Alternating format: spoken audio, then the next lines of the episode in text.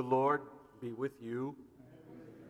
A reading from the Holy Gospel according to St. Luke.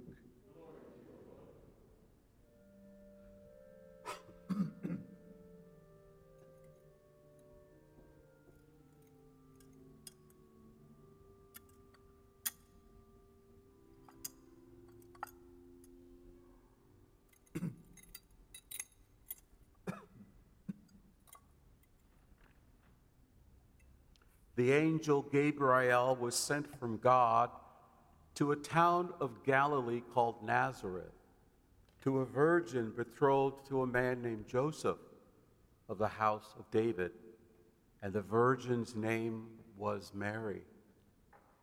And coming to her, he said, Hail, full of grace, the Lord is with you. But she was greatly troubled at what was said and pondered what sort of greeting this might be. Then the angel said to her, Do not be afraid, Mary, for you have found favor with God. Behold, you will conceive in your womb and bear a son, and you shall name him Jesus. He will be great and will be called the Son of the Most High. And the Lord God will give him the throne of David his father and he will rule over the house of Jacob forever, and of his kingdom there will be no end. But Mary said to the angel, How can this be, since I have no relations with a man? And the angel said to her in reply, The Holy Spirit will come upon you, and the power of the Most High will overshadow you.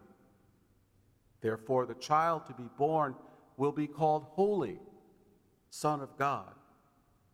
And behold, Elizabeth, your relative, has also conceived a son in her old age. And this is the sixth month for her who was called barren. For nothing will be impossible with God. Mary said, Behold, I am the handmaid of the Lord. May it be done to me according to your word. Then the angel departed from her. The Gospel of the Lord.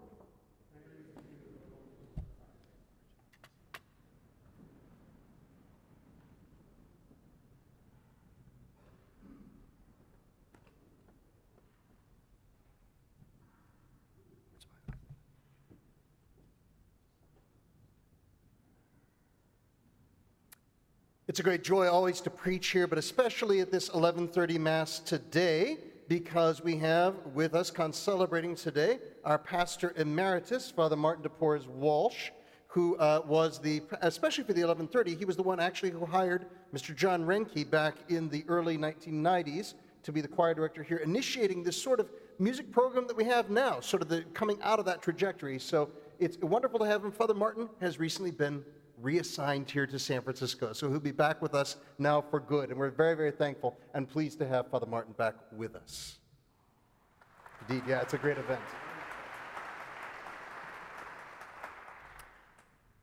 A number of years ago, I was waiting to get on one of the Southwest Airlines flights from SFO down to LAX. And of course, Southwest Airlines, what? Choose your own adventure, right? You sit next to whomever. And so we're waiting in the, ch- in the area to board the plane, and the young lady approaches me, and this young lady says, Excuse me, are you Catholic? So, of course, I look down right at the mighty medieval robes that I'm wearing and with this big rosary on the side. Yes, very much Catholic. In fact, I'm a Catholic priest. She said, Good. She said, I want to sit next to you on this flight. I've got some questions for you. There's no vacation from vocation, right, Father Vincent? I mean, we always, we always a priest no matter what, always on. And so she gets on the flight. She sits next to me and she begins. She says, My grandmother recently died. I said, Oh, I'm sorry to hear that. She said, Yes, but I have some questions about this Catholic funeral stuff that you guys do. Okay. She said, Her service is going to be on Tuesday, but the day before, on the night before, we're going to pray this thing called the Rosary. And I would like to know, I would like to hear more about this rosary thing because I don't know anything about it except for one thing. And the one thing I do know about the rosary, it is it has absolutely nothing to do whatsoever with sacred scripture. I said, Excellent. I'm glad you sat next to me. Let's talk. I don't know whatever happened to that woman, but at the end of the flight, she was telling me, Thank you for teaching me this way to pray about Scripture. We need to pray for her. Maybe one day she'll walk through the doors here. But of course, brothers and sisters, what is the rosary literally all about? Is the Scriptures, correct? I mean, for goodness sake, think about even the prayers of the rosary. The Lord's Prayer, a direct quotation from Scripture. The Hail Mary, the first half being a direct quotation from Scripture, and the second half about praying with Mary. Because why do we do that? It's in the Bible, right? If we hear in the second reading today, what did the apostles do? They prayed together with Mary. It's not accidental. It's not accidental. And so when we think about evangelization, right, we often don't think, I think, about going first to Mary or going to the rosary. Right? We often say, well, go read the scriptures if somebody doesn't know about the Catholic faith. Or go and listen to my testimony about what God has done in my life, how Jesus has acted. But what about saying, you should know this thing called the rosary? You should go ask Our Lady for help. Because, brothers and sisters, to go to the rosary is to go to the gospel. Think about it. In the mysteries, what do we celebrate? The very story of our salvation starting with those uh, with the joyful mysteries, right? Where we proclaim this great love story. That God would, in fact, humble himself so much that he would take on our human flesh and blood. And not only that, in, this, in the luminous mysteries we hear, he would humble himself even more. And he would become our food in the Eucharist. Not only that, in the sorrowful mysteries, we hear that he would take all of our sins upon himself and go to bear the ignominious death of the cross for our sakes. And then when he descended into hell, to descend not as a victim, but as the victor, to destroy death once and for all. So that in the glorious mysteries we see him rise from the dead, and not only that, but to take our human nature and to raise it on high, literally to put at the side of God. Brothers and sisters, that's good news. And that's the story of our Christian life that is the story and the point of the rosary. So when we evangelize, it must be one of the first and foremost things that we use because all of us, in virtue of our baptism, are called to proclaim the gospel, to proclaim the gospel ever new, especially in a world which is so enlightened into darkness, a world which is so overcome with sadness and despair, a world of anxiety, yearning for the message of hope that Christianity brings. We must pray then the rosary we must pray it all the time, pray it every day. Now, some people say, wait a minute, Father, that's a lot of prayer. I say, yeah, that's right. But guess what? We're in a mess, right? The world's a sad, dark place. We need to pray all the time, and especially through the rosary, to bring that mystery of salvation close to us. Brothers and sisters, then, we need to preach, and we especially need this full time preaching of the rosary, and that's what we Dominicans do we preach the rosary because to preach the rosary is to preach Christ. And to pray the rosary is to pray with Mary for Christ, which of course is what the apostles do in the Bible. Now, thanks be to God, God is calling even more and more men and women to become Dominicans today.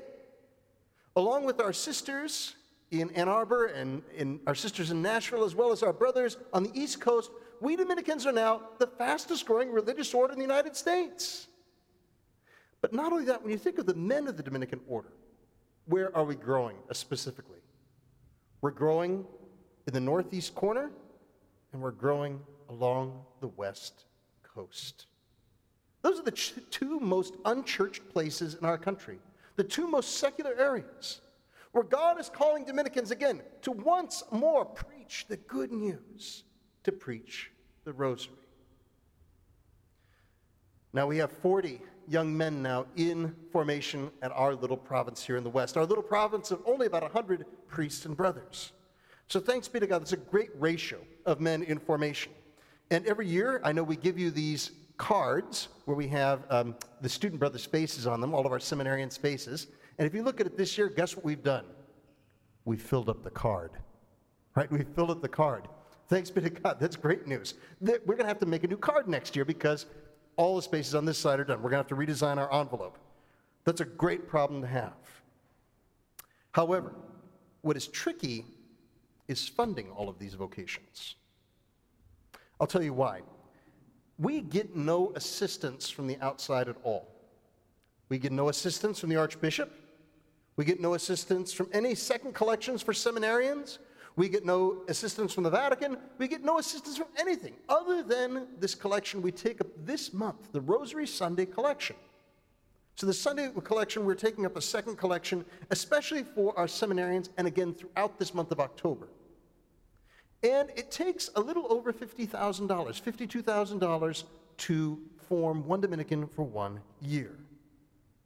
Now, St. Dominic's has always done a lot to support us, right? This is the flagship parish of the Western Dominican province. It's our largest parish and certainly our most active. In 2013, this parish gave a little over $13,000 to this collection. It was good. But last year, you all contributed over $127,000 to the Dominicans' collection. That is able to at least sponsor two and a half brothers for the entire year. What a blessing. However, there were only 121 individual households from the thousands that come here to St. Dominic's every Sunday. And of course, our awesome parish. So, I want to challenge everybody this week, especially, to maybe support the Dominicans we have here in formation this year. This year we have five Dominicans here in formation, right? Our four novices and Brother Luke Maria, who's doing his residency year here this year. Now, that means if we're going to respond to them all, it's going to come out to about $250,000. You might say, oh, that's a lot, Father. Well, last year, our little parish in Seattle, which is about half the size of St. Dominic's, brought in $250,000. So, how much more can St. Dominic's, of course, bring in? And especially if everybody really participate. Everybody participate and be a little bit more generous than normal. Now, two weeks ago, Father Michael encouraged all of us with the Archdiocesan annual appeal. And what he say? Giving to this is not optional, right? Our Lord encourages us especially to support, and especially to support the local church. Well, if giving to the archdiocese is not optional, and don't tell the archbishop I'm going to say this, how much more not optional is giving to the Dominicans, right? Who are going to serve you for the rest of your lives here at St. Dominic's Church. Thank you again for your generosity. To conclude this reflection today, Brother Luke Maria, who is, like I said, one of our seminarians for this year, will come up to give just a little bit about his own testament and also to speak a little bit tiny more about this collection. Brothers and sisters, we need to pray the rosary. Pray it every day. And above all, we need to pray it because we need ourselves to become saints.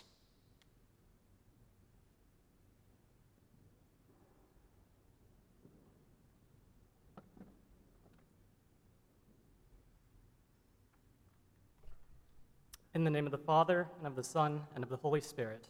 Amen. My name is Brother Luke Maria, and as Father James said, I'm a Dominican student brother living at St. Dominic's this year. I grew up in Florida, went to college at the University of Pennsylvania, and completed medical school at Duke University. While working as a pediatric radiologist, placing a feeding tube in a premature baby smaller than my hand, diagnosing cancer, and helping little kids get better, I felt something was missing. As a doctor of the body, I knew that my efforts would still ultimately end at death.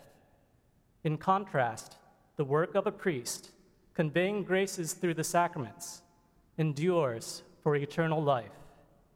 Realizing that God could use me to be a part of someone's spiritual healing for eternity, I began to look into priestly formation. I had visited multiple communities while considering religious life, but none seemed like the right fit. In Cleveland, my pastor was a diocesan priest and a third order Dominican. He completed his doctorate at the Angelicum, the Dominican University in Rome, and his thesis advisor was someone you all know, none other than the late auxiliary bishop of San Francisco, Bishop Robert Christian. Knowing some friars of the Western Dominican province, my pastor suggested that I visit. The Dominican charism of preaching the truth for the salvation of souls drew me in, and when I arrived, I felt like I was at home. Like Mary at the Annunciation in today's gospel, I trusted in God's providence, and I entered the novitiate here in 2018. I am now in the fourth year of eight years of formation.